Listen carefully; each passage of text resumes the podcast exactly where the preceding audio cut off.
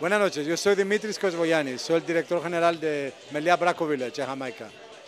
Díganos, ¿qué premio ha ganado esta noche? Bueno, ganamos un premio increíble, el mejor nuevo hotel del Caribe, dos mil dieciséis, obviamente. ¿Cómo se siente al haber ganado este premio? Bueno, es, es una, una emoción realmente difícil a describir.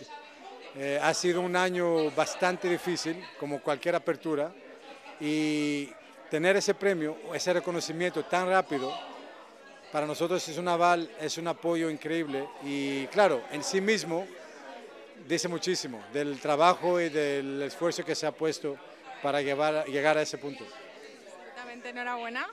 ¿Qué quiere decir la palabra lujo para ustedes?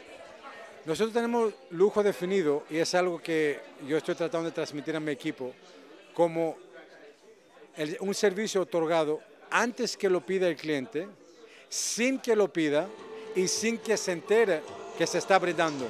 Porque uno no quiere que siempre, cada dos minutos, le molesten, desea eso. No, el servicio de lujo es algo, una anticipación de la necesidad y la exigencia del cliente.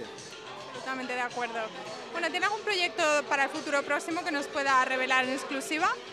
Bueno, ya como saben, Meliá es, el, es la cadena más grande de resort en el mundo.